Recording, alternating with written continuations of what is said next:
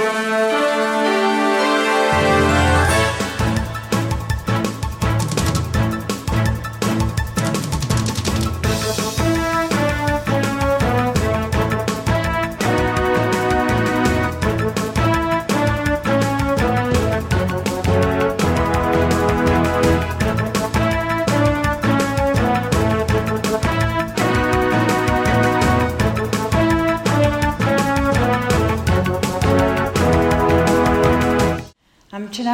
Dr. Kenneth Howell. Um, Dr. Howell was a Presbyterian minister for 18 years. He taught in a Pro- Protestant seminary for seven years. He taught Hebrew, Greek, Latin, biblical interpretations, and the history of Christianity. During his ministry and his teaching, he started reading the real about the real presence of Christ in the Eucharist, and that started him on a six-year journey to Catholicism. He was confirmed and received into the church in 1996. Dr. Howell has two PhDs, one from, in linguistics from Indiana University in Bloomington, and a second in history of Christianity and science from the University of Lancaster in the United Kingdom. He taught in higher education for almost 30 years, and most recently um, for 10 years as a professor of religion at the University of Illinois. He had classes in history, theology, and philosophy of Catholicism. And he also served as a director of the Institute of Catholic Thought at the St. John Catholic Newman Center there. He has served as the resident theologian for Marcus Grodi's Coming Home Network International and as a senior fellow at Scott Hahn's St. Paul Center for Biblical Theology. In 2000, he received the Pro Ecclesia et Pontifice, an award from St. Pope John Paul II in recognition of his service to the church. Um, for a layman, that's the equivalent of a Monsignor. He is the author of eight books. The latest is entitled The Mystery of the Altar, which contains Eucharistic meditations for 365 days a year. He's married to Sharon Canfield for 46 years. They have three children and 11 grandchildren. And tonight, Ken will provide his thoughts on Catholic consolations for troubled times. Good evening, everyone. Thank you so much for coming and staying tonight. I tonight it's a great joy to be here, even though I do have a, a cold that I picked up from one of my grandsons. Uh, but I assure you, it's not COVID. Uh, I had a test on Thursday and it was negative. Um, but it's great to be here with you. I actually came to this church and to the St. Louis area. Um, oh, I don't know, must have been 15 years ago or so, and very much enjoyed uh, being around the people here in this diocese. So it's been a while since I've been here, but I do glad. I, I want to thank uh, Mrs. Lucille Cortez, uh, Anne, her assistant, uh, the whole St. Joseph team that makes these things possible, as well as, of course, your pastor. I understand he's not with us tonight, and I'm sorry that I'll perhaps meet him on another occasion. Tonight, as uh, Joanne mentioned, my topic is Catholic consolations for troubled times. I wonder how many of you might agree with me that we're living in troubled times. I don't see too much dis- violent disagreement out there on that one tonight. We are indeed living in troubled times. And people might identify those troubles as being different things, but everybody seems to be aware that something is just not quite right. Something is, in some sense, terribly wrong. So, the question I want us to ask ourselves tonight is what do we as Catholic Christians, the Catholic faithful, how do we live our lives in the midst of this world in which we live now, are these troubled times. You know, I'm not terribly troubled for myself because, well, I don't know how many more years I'm going to live. But how, maybe it's five, maybe it's 10, maybe it's 20, I don't know. But whatever it is, I think I'm ready for heaven, at least mostly. But I worry about my children and my grandchildren and the world that they will grow up in. And so, yes, I'm concerned about the world that we're living in. You know, in the past year, we've been living under the um, cloud of this pandemic, where genuine health concerns have perhaps been coupled with political manipulations. I have a friend, a close friend, who's a business professor at the University of Illinois and a devout Catholic. And uh, I happened to see him after Mass one day, and I said, Steve, uh, tell me, uh, are you, uh, what do you think about this pandemic? I said, certainly nobody went out and just created it, but it does seem that it's being used for less than honorable purposes. And oh, you say, oh, without a doubt. So, as a business professor who no doubt keeps up on things going on in society because you have to if you're in business, he sees very clearly that these circumstances have been manipulated for personal and political gain. Now, I don't know about every area of the world or society, but I've been an educator for 33, 35 years, and I can see at least something about education.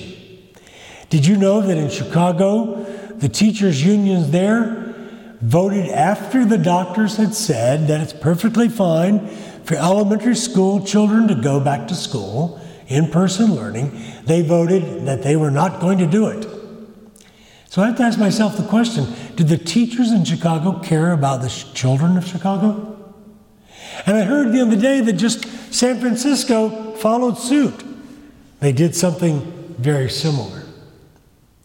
How do we find consolation and strength to live faithfully during these times? And notice I didn't say live successfully, only faithfully. Because Mother Teresa reminded us very aptly of what the saints have taught us for many centuries. And that is that we're not called to be successful, we're called to be faithful. And that makes success in God's hands. So, like soldiers going out into the battle, not knowing whether they will live or die, we need to be ready to do God's work in this place.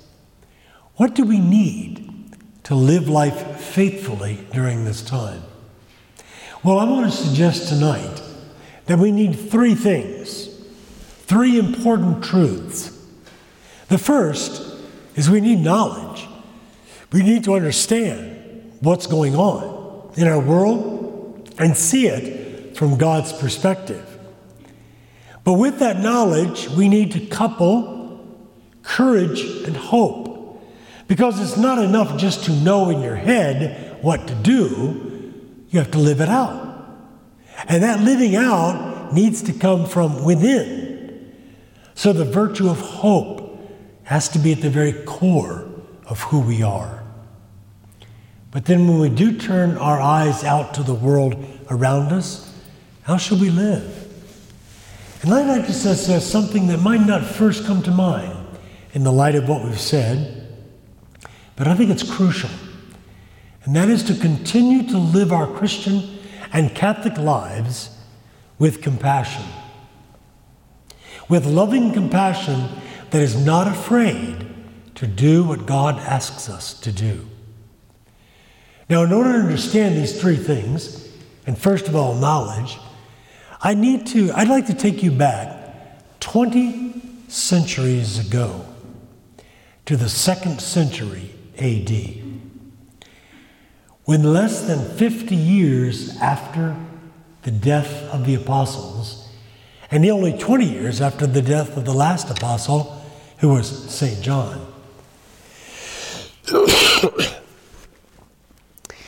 If we go back to that time, I think we can understand something that many Christians don't understand. And that is exactly what martyrdom is. Now, if I asked you tonight what martyrdom is, you'd probably say, well, it's dying for Christ or dying for the church. And you'd be right. But there's more to martyrdom than just that. And by studying the actual martyrdoms of our spiritual ancestors, we can see how it applies today. You see, I'd like to make the bold statement that the Romans did not persecute Christians, they prosecuted them. And let me explain what I mean by that. In just a few moments, I'll tell you the story of Saint Polycarp of Smyrna. And if you've never read that story, it's, it's online everywhere, so just type in his name and martyrdom and you'll get to the story. It doesn't take very long to read it. But before we get to that story, it's important to understand the background. In the early second century, there, the emperor was a man named Trajan. And there was a governor that he had appointed to the area of Bithynia, which is in northern Asia Minor, or what is today Turkey. Pliny was having trouble.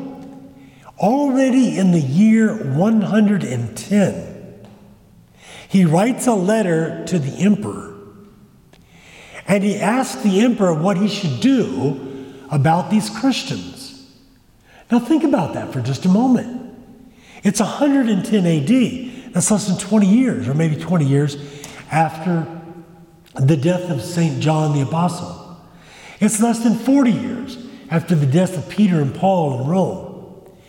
The gospel has spread all over the world, the known world to them.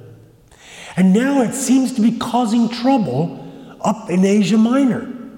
And we know Paul established churches in Asia Minor, but we hear the same problem elsewhere. For example, we know that Ignatius of Antioch, now notice, Antioch is in the east, over by Jerusalem. And, and Ignatius was brought all the way across Asia Minor and Greece to Rome. And we think it was the year 107 that he was thrown to the beasts in the Roman Colosseum. I wonder how many of you have ever seen the Colosseum in Rome, right? It's sort of, you know, decrepit now, but if you go up, you can actually see the level of which they threw the people down, and underneath, that's where they kept the wild beasts. And then they let them come up and eat the people alive. That's what happened to Ignatius of Antioch. Probably three to five years later, Pliny writes this letter. And he says to the emperor, he says, What should I do with these Christians? What's the right and just way to handle them?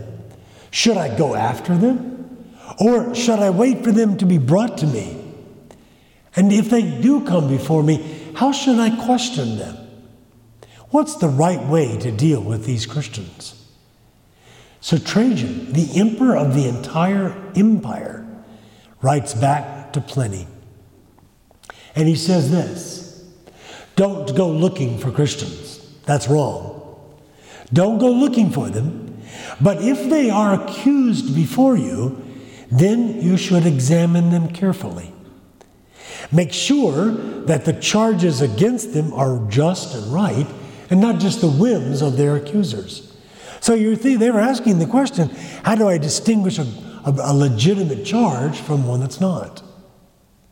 And then it said, ask them if they're willing to live by the laws of the Roman Empire. And if they are, let them go free. But if they refuse, then you can punish them severely, even by death if necessary. What was Trajan saying to Pliny? He was saying that the way to deal with Christians is to ask for conformity to the Roman ways of life and thought. And so, what happened to Polycarp, which we think was around the year maybe 135, it could have been up to 155, so this is like 30, 40 years later. Polycarp was called before the proconsul or the governor or the, this mayor of the city of Smyrna. Now, Smyrna, in case you don't know, is the modern city of Izmir in Turkey. It's on the western coast of Turkey. And you can still see Christian ruins there from the times of the apostles. So Polycarp was brought in front of the, the, council, the proconsul, and he was questioned. But the story is even more interesting than that. Earlier, in a few days earlier, he had had a dream that he would die while his pillow was burning in his dream. Then his Christian faithful came to him and said, You're our bishop. You need to flee the city, get away from the persecution. And he said, No, no, no. I'm staying here with my flock. But then, after being strongly urged, Polycarp said, Okay, I'll go out into the country.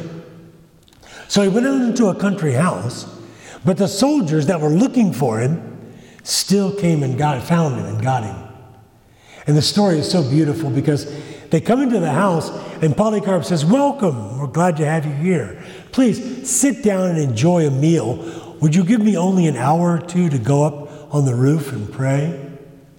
And it says very explicitly in the story the soldiers wondered out loud, What's the point of coming here and getting this 86 year old man? He certainly can't do any harm, right? Why are we here to arrest this man? But they enjoy the meal and he goes up and prays. And then he comes down. And as he comes down, he quietly and reservedly says, I'm ready to go.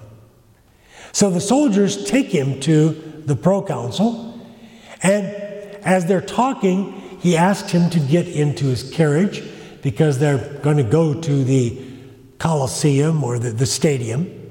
And the stadium is full of, of Jews and Greeks and other barbarians, as they Greeks called them. And as they're driving there, the proconsul says to him, Look, he says, why don't you have compassion and mercy on your old age?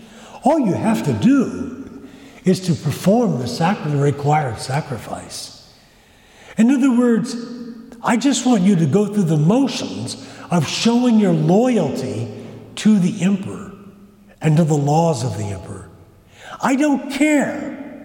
Now I'm paraphrasing, but he was saying, I don't care what you believe. And by the way, we know that the Romans allowed a large diversity of belief. Have you ever heard that word before? Diversity. It's a big word today, right? Diversity. Well, guess what? They had all kinds of diversity in the Roman Empire. You could believe anything you wanted to believe. You just had to show loyalty to the empire. So he says, Look, just do the sacrifice. Say Caesar is Lord. Remember, it says in, in Scripture, Jesus is Lord. Right?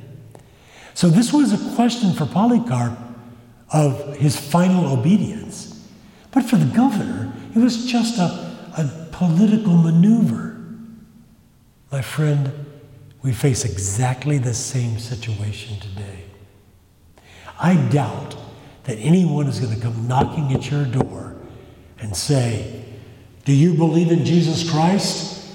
And if you say yes, they'll shoot you or take you off to prison. No, they're not going to persecute you because of your religion. Do you know why they're going to persecute you? Because you don't conform. Because you don't think the way they think. And I know this from personal experience. And which I'll tell you about in just a moment, but think about it for just a moment. There have been people that have lost jobs because they do not endorse same sex marriage or transgenderism. There have been people that have been blackballed for their politically incorrect views. Do any of you know who Gina Carano is? Gina Carano is a very athletic actress, and she played in the movie, I haven't seen it, but The Mandalorian, which is a Star Wars movie. And she was tweeting things and Facebooking things and all this. And they decided to let her go from her position as actress or the lead actress on this movie because they thought her views, and they, here I quote, they're you know, abhorrent. The idea that there is someone or some view that is completely unacceptable is actually protected by the Constitution of the United States. After President Trump left office, and it doesn't matter what you think of President Trump, that's not my point, he was banned from Twitter and from Facebook. And you know who made the greatest outcry of the injustice of that? It wasn't Americans, it was Europeans. It was people, it was like Angela Merkel in Germany and Emmanuel Macron in France, because they could see very clearly that this was a suppression of ideas and of speech. That's what we're facing. People won't persecute you because you're a Catholic. They'll persecute you because you don't conform to the way they think. That's what persecution was in the very early church. Well, conformity then, that's the big thing. But Christians believe in truth. And so sometimes we can conform and other times we can't. And so, regardless of race, religion, or political views, we cannot conform to things that are not true. Some things we may not know whether they're true. But when we know that something is not,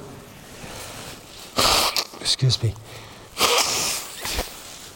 when we know that something is not true, we can't allow ourselves to be told that it is true. Now, let me ask you a question. How many times, how many of you have recently noticed that there's a difference between men and women?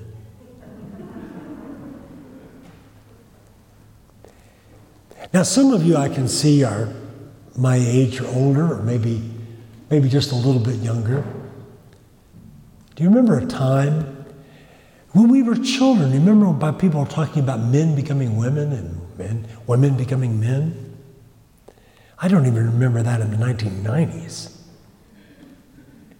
The idea that a man could become a woman or a woman become a man, it's not just that it's it's not just that it's uh, against our religion, it's against natural law. It's against nature. But that's the kind of conformity that we will be asked to give.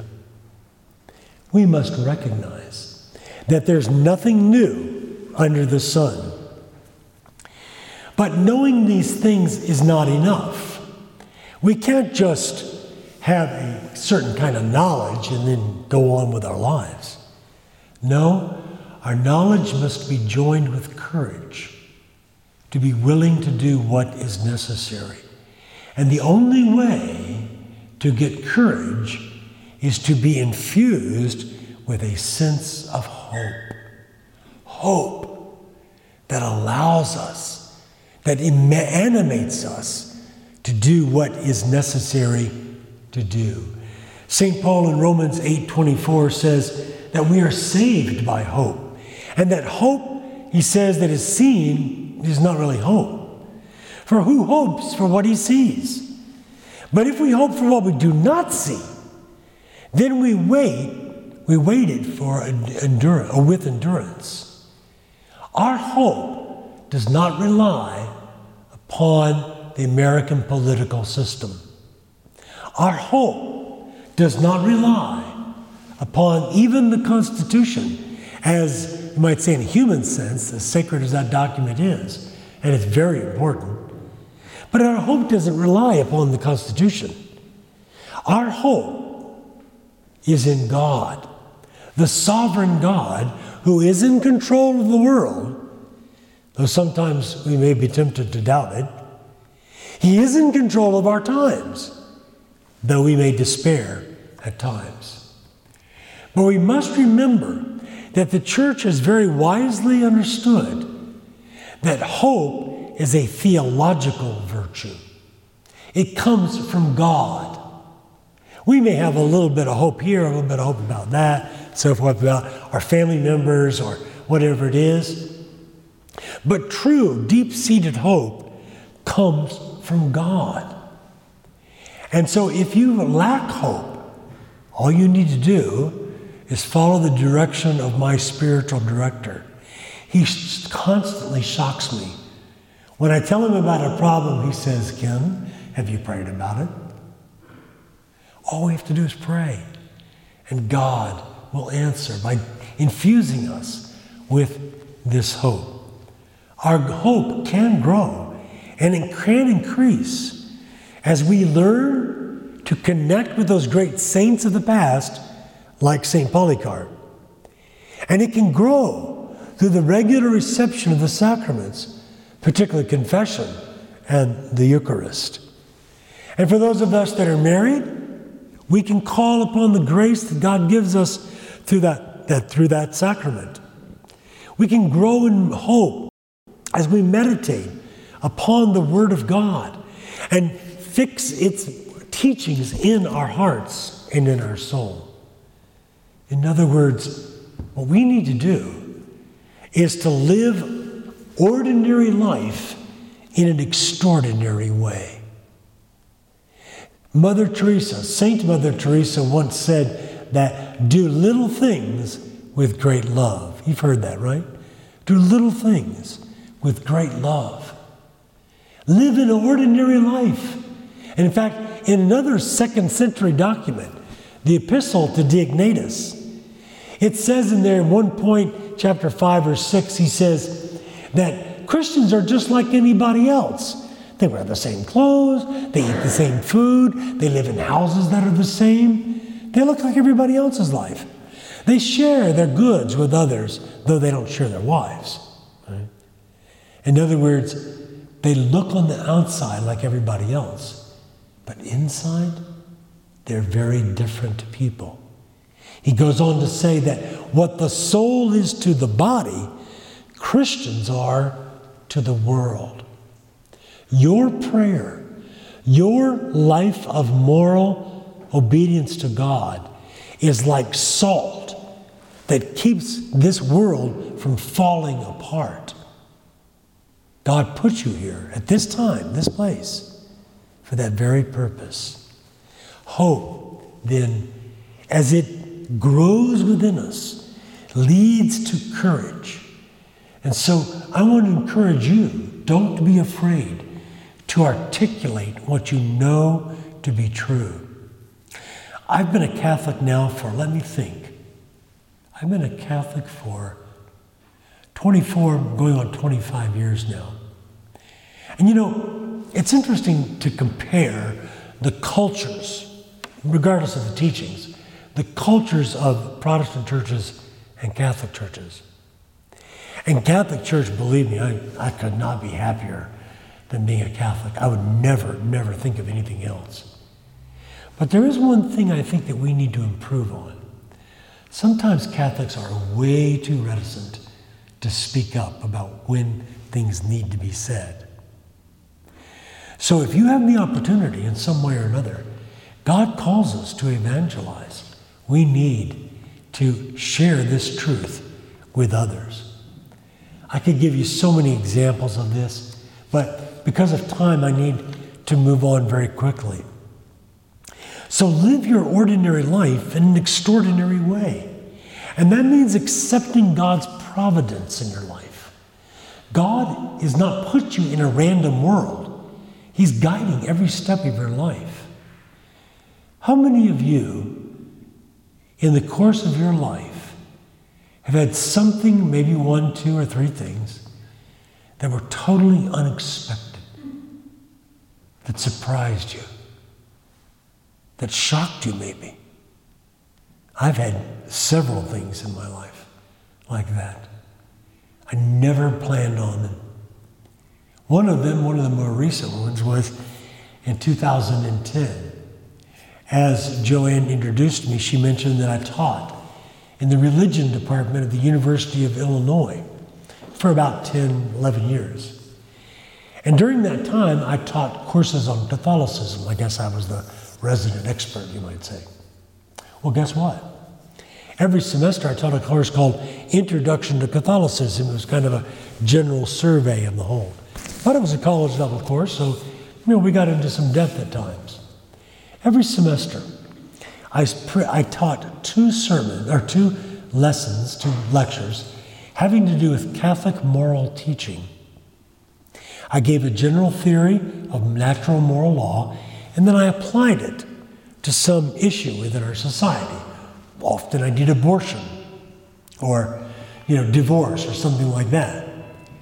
But this particular year, I chose to do it about homosexuality and same sex marriage. After I did this, there was a lot of a lot of disagreement in the class. And I had done this topic before, and the students respectfully might disagree, but there was no big uproar about it. Well, long story short, one of the young ladies in the class sent an email to the LGBT group on campus complaining about me. That was sent to the president of the university, and that was sent to the department chair of my, of my department. He emailed me and said we needed to get together and talk. When we finally did, he showed me a piece of paper and he said, Did you write this email? Yes, I did. He said, I'm willing to work with you, Ken, as much as you'd like, but you can't teach here anymore. What? I can't teach here anymore? You can't just fire me like that. I mean, you don't do, you don't do that to a university professor, believe me. But, I, but you know, I tried to reason with him. Well, wait a minute. You, we have freedom of speech, we have academic freedom, even more than the average person. We're supposed to have the academic freedom to be able to express things in class. He was adamant oh no, you cannot teach her anymore. There was an uproar like you wouldn't believe. Now, maybe you didn't hear about it in Missouri, but believe me, the, when the university told me I could not, and it got out, I had hundreds maybe a thousand of my former students go on Facebook. They contacted the media and they just let it all be known what was happening at the University of Illinois. And the university all had really had egg on its face for sacking a professor for teaching. By the way, you notice what I was teaching? I was teaching Catholicism in a course of Catholicism. How strange is that? Well, I've seen firsthand. And if it hadn't been for the Alliance Defending Freedom, I would have lost my job permanently. Now, my point only in saying this is this I never expected this. I didn't realize how mean people could be. But God's providence brought this into my life. And I accepted it as He gave me that challenge. And I had to ask myself the question how shall I now live in the light of what I've been through? This is what I'd like to last, share with you lastly tonight in a very quick, uh, very short order. What we need to do as Catholic Christians is to live a life of compassionate love. I think I've learned through many years that it's very difficult.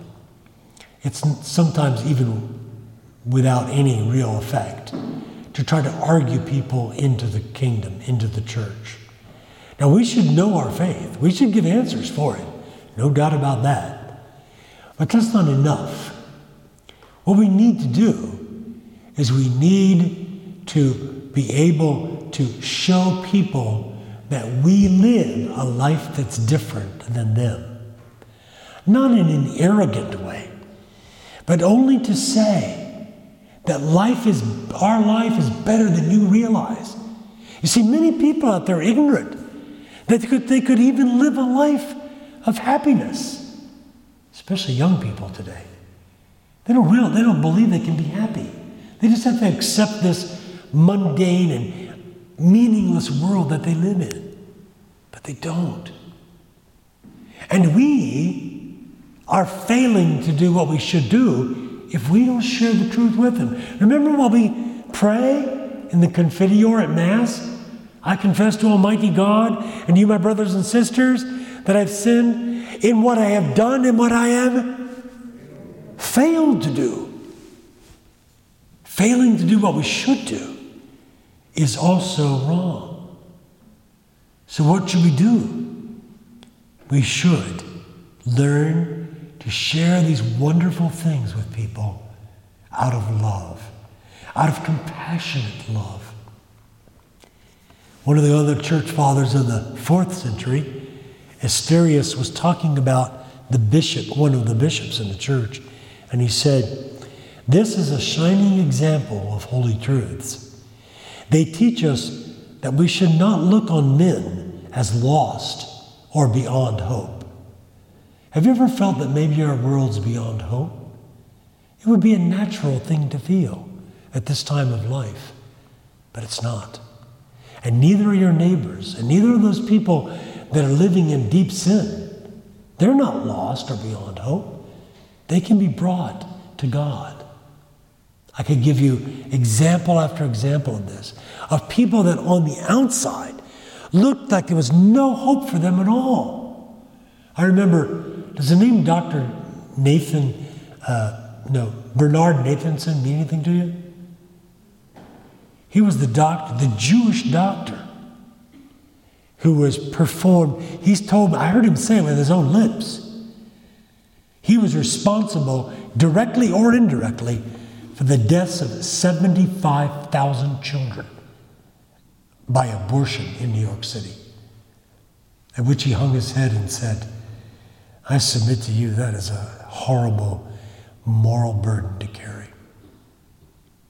And yet, deep inside this man was still the flame of truth.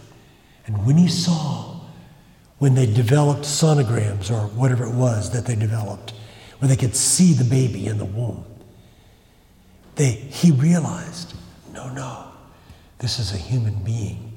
We cannot kill it. No one is beyond hope. What do you think the people around Jesus that day at this crucifixion thought of those thieves that were crucified with him? Did they think they were beyond hope? Well, one of them actually did. But the other one said, Jesus, remember me when you come into your kingdom. And what was Jesus' promise to him? This day you'll be with me in paradise. The reason that we need to show love to others, not a mealy mouth, washy washy love, but a love that shares the truth, is because the perfection of brotherly love is actually in the love of one's enemy. I'm writing a book right now on St. John Chrysostom, which I hope to have finished this summer. And he makes a huge emphasis upon this. More than any other church father, he talks about the necessity of forgiveness. Because when we carry bitterness or hate inside of us, you know what it does? It's like a cancer that just eats away at you and tears you up. Jesus put it more beautifully than any of us. You've heard it said that you should love your neighbor and hate your enemy. But I say to you, love your enemies and pray for those who persecute you, so that you may be sons of your Father who is in heaven. For he makes his sun rise on the evil and the good, and rain on the just and the unjust. So if you love those who love you, what reward do you have? Don't the tax collectors do the same? And if you greet only your brothers, what are you doing more than others? Do not even the Gentiles do the same? You therefore must be perfect as your heavenly Father is perfect. So living with love, forgiveness, compassion makes a huge difference in the world. I want to end with a very short illustration of that. And I'm hesitant to say it because it sounds like I'm praising myself, but it's just because I'm too lazy to think about other examples. About a year and a half ago, there's this park in my, my town. I live in Champaign, Illinois. And there's a park there, a big, big park downtown. And a lot of the homeless people would spend time there when the weather was decent. So one day I was walking down the street and this man came and asked me for money. And I gave him a little bit of money and I asked him his name and he told me. And then he spoke about thank you in the name of Jesus Christ. And I said, Well, you're a Christian. And he said, Yes. And I said, I am too. So every few days I came back to visit. His name was Todd. And he had, you know, some of his homeless friends there, and there was a woman there named Jeanette, which was also, you know, she had a very terrible life when she was a girl, when she was a teenager. And, and so I got to know them and became friends with them. And by the way, here's something I learned. Some of them do need money, but you know what they need more than money? You guess what they need more than money? They just need somebody who cares about them. There's homeless people out there. They just need somebody who cares. So I would just would go down there. And sometimes I'd take my Bible, and Todd would take out his Bible, and we'd read the Bible together. And he was the theologian. He would teach me. I never told him I was a theological professor. But it didn't matter, did it? Because I wasn't there to be educated, I was there to be his friend. And so we spent months, I don't know, it must have been nine months or so. One afternoon, it was last fall, I went to see him on a Tuesday afternoon. And we talked and we prayed, and Jeanette was there, and some of the other people were there, and we, you know, I'd become friends with him over time. I came back the next day to see him again, and they told me that Todd had been killed. Somebody come along and stamped his head into the sidewalk.